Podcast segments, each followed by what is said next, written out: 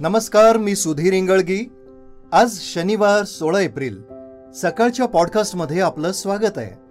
आज पॉडकास्टमध्ये ऐकूयात सातारा जिल्ह्यातील प्रसिद्ध पर्यटन स्थळ असलेल्या कास इथं आता नाईट सफारीचा अनुभव घेता येणार आहे. तसंच ईशा केसकर मोठ्या पडद्यावर साकारणार सईबाई राणी सरकार. ते कोल्हापुरात भाजपाचा करेक्ट कार्यक्रम ही चर्चेची बातमी आपण आजच्या पॉडकास्टमध्ये ऐकणार आहोत. श्रोते हो पॉडकास्टमध्ये आता ऐकूयात सविस्तर बातम्या.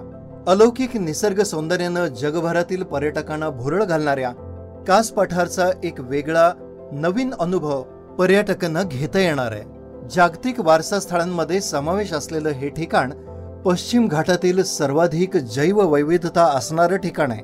जून ते ऑक्टोबर दरम्यान इथं विविध दुर्मिळ आणि रेड डेटा बुक मधील अतिदुर्मिळ प्रजाती बहरतात. फुलांबरोबरच इथल्या घनदाट जंगलात हजारो प्रकारची विविध वृक्षसंपदा मोठ्या प्रमाणात आहे. या वृक्षसंपदेमुळं इथलं प्राणी जीवनही समृद्ध बनलंय. त्यामुळं इथल्या जंगलात बिबट्या अस्वल सांबर रानकुत्री साळिंदर रानडुक्कर भेकर पिसोरी रानगवे खवले मांजर काळिंदर कोल्हे ससे व रानकोंबडे हे जंगली प्राणी आढळतात.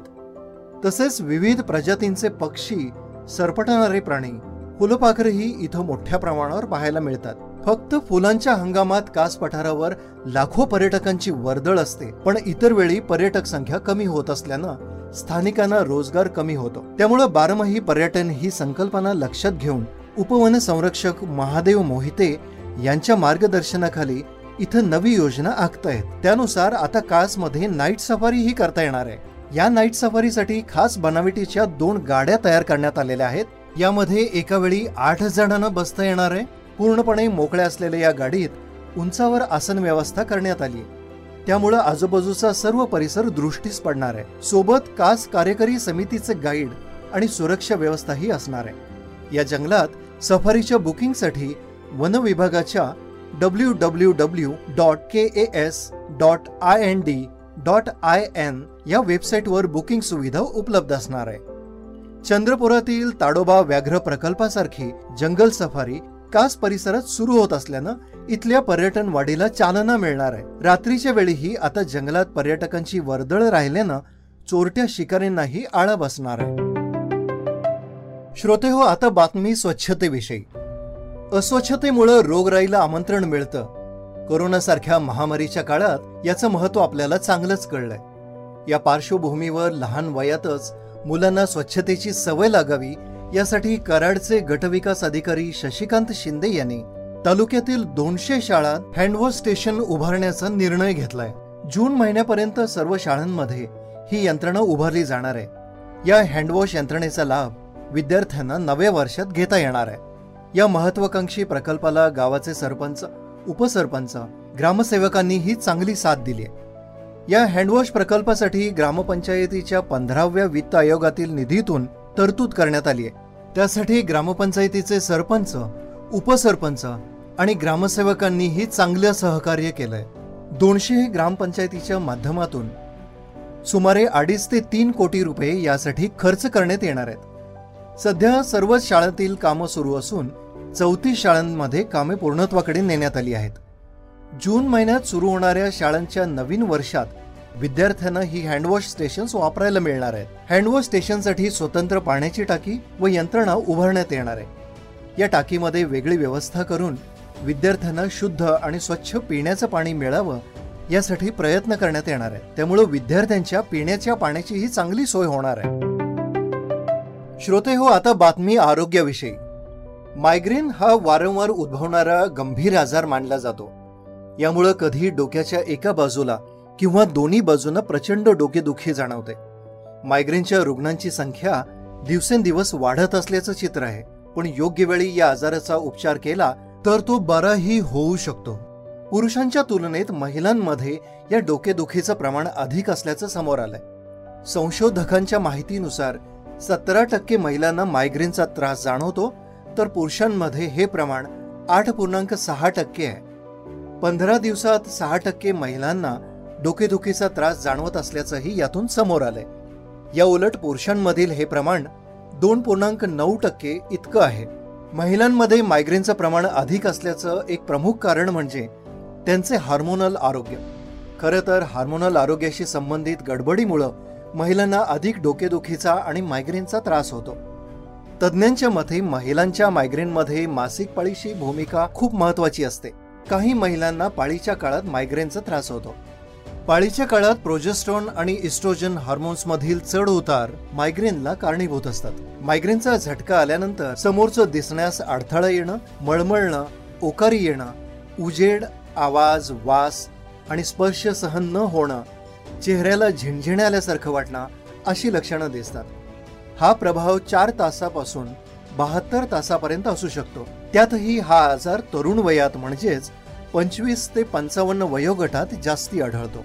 जगभरात मधुमेह आणि दमा या आजारांच्या रुग्णांपेक्षा मायग्रेनचे रुग्ण अधिक प्रमाणात आढळतात. धक्कादायक बाब म्हणजे शाळकरी मुलांपैकी दहा टक्के मुलांना मायग्रेनचा त्रास असतो. याचा अर्थ प्रत्येक वर्गात एक किंवा दोन मायग्रेनग्रस्त मुलं असू शकतात. पण तरीही मायग्रेनविषयी फारशी जागृती नसल्यानं आपण त्याकडं सामान्य डोकेदुखी म्हणून दुर्लक्ष करतो. श्रोते हो आता ऐकूयात राजकारणातली बातमी.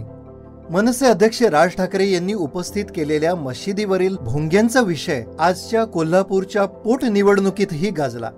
या भोंग्यांच्या मागील आवाज कोणाचा आहे हे जनतेला कळलं आहे. त्यामुळे आज हनुमान जयंतीलाच भोंग्याचं राजकारण संपलंय. असा टोला शिवसेनेचे खासदार संजय राऊत यांनी राज ठाकरेंना आणि भाजपाला लगावलाय. संजय राऊत म्हणाले पण असे भोंगे लावून हिंदुत्व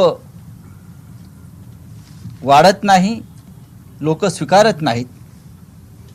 कारण भोंग्याचं राजकारण काय आहे? आणि भोंगे तुमचे असले तरी भोंग्यामागचे आवाज कोणाचे आहेत? हे कोल्हापूर उत्तरच्या जनतेने एक महाराष्ट्राचं प्रतिनिधित्व म्हणून दाखवून दिलेलं आहे. कोल्हापूरच्या महाविकास आघाडीचे उमेदवार जयश्रीताई जाधव या प्रचंड बहुमतानं जिंकून येत आहेत. हे स्पष्ट झालेलं आहे. त्याच्यामुळे हे भोंग्याचं राजकारण आजच संपलेलं आहे. श्रोते हो आता वळूयात पुढच्या बातमीकडं. घर कुणाला विकायचं याचा निर्णय घेण्याचा अधिकार केवळ घर मालकाचाच आहे. त्यासाठी सोसायटीच्या ना हरकत परवान्याची अथवा एनओसीची गरज नाही अशी महत्वाची घोषणा गृहनिर्माण मंत्री जितेंद्र आव्हाडांनी केली आहे. या निर्णयामुळं एखाद्या विशिष्ट जाती धर्म समुदायालाच घर विकण्याचा सोसायट्यांच्या मनमानीला चाप बसेल असा विश्वास आव्हाड यांनी व्यक्त केलाय. श्रोतो आता वळूयात पुढच्या बातमीकडे मनोरंजन क्षेत्रातील. मराठीतील बोल्ड ब्युटिफुल आणि बिनधास्त अशी अभिनेत्री म्हणजे ईशा केसकर. जय मल्हार मालिकेतील ती बानू म्हणून ओळखली गेली. शनायाच्या आधुनिक बोल्ड लुकनं तिने प्रेक्षकांना घायाळ केला. पण ईशा आता आणखी एक महत्वाचं ऐतिहासिक पात्र साकारतीये.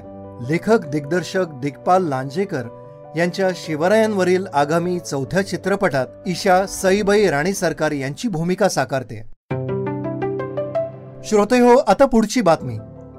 आम आदमी पार्टीकडून राज्यसभेचा खासदार बनलेल्या माजी क्रिकेटपटू हरभजन सिंगनं मोठा निर्णय घेतलाय.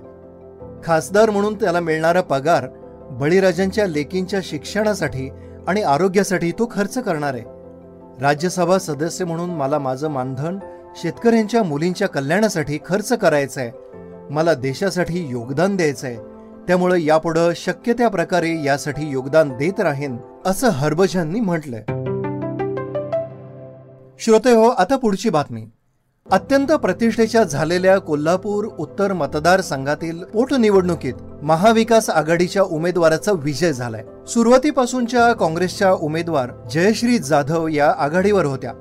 त्यानंतर शेवटच्या फेरीत त्यांना एकशे पंचेचाळीस आणि भाजपाच्या सत्यजित कदमांना एक हजार तीनशे तीन मतं मिळाली. पण अठरा हजार नऊशे एक मतांनी कदम यांचा पराभव झाला. कोल्हापूर जनतेनं मा माझा आपला स्वाभिमान राखला आहे. महाविकास आघाडीनं जी जबाबदारी घेतली होती ती पूर्ण केली आहे. सगळे नेते मंडळी कार्यकर्ते सर्व म- माझी स्वाभिमानी जनता या सगळ्यांनी मिळून हा जो म- मला अण्णांच्या माघारी जबाबदारी घेतली ती पूर्ण केलेली आहे. सर्व म्हणजे बंटी साहेब असतील राजे कुटुंबी असेल क्षीरसागर साहेब असतील मुश्रीफ साहेब असतील सर्व नेते मंडळींनी मला सहाय्य दिलं. आणि आज हा जो विजय आहे तर माझ्या कोल्हापुरी सगळ्या स्वाभिमानी जनतेचा आहे महाविकास आघाडीचा आहे. आणि नक्कीच अण्णांनी जे पेरलं ते उगवलं. श्रोतनो हे होतं सकाळचं पॉडकास्ट उद्या पुन्हा भेटूयात. धन्यवाद. रिसर्च आणि स्क्रिप्ट अमित उजागरे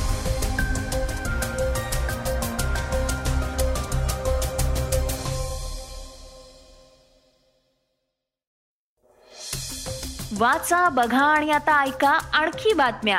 ई सकाळ डॉट कॉम वर. तुम्ही हा पॉडकास्ट ई सकाळच्या वेबसाईट आणि ऍप वर सुद्धा ऐकू शकता. विसरू नका या पॉडकास्टला आपल्या आवडीच्या पॉडकास्ट ऍप वर सबस्क्राईब किंवा फॉलो करायला.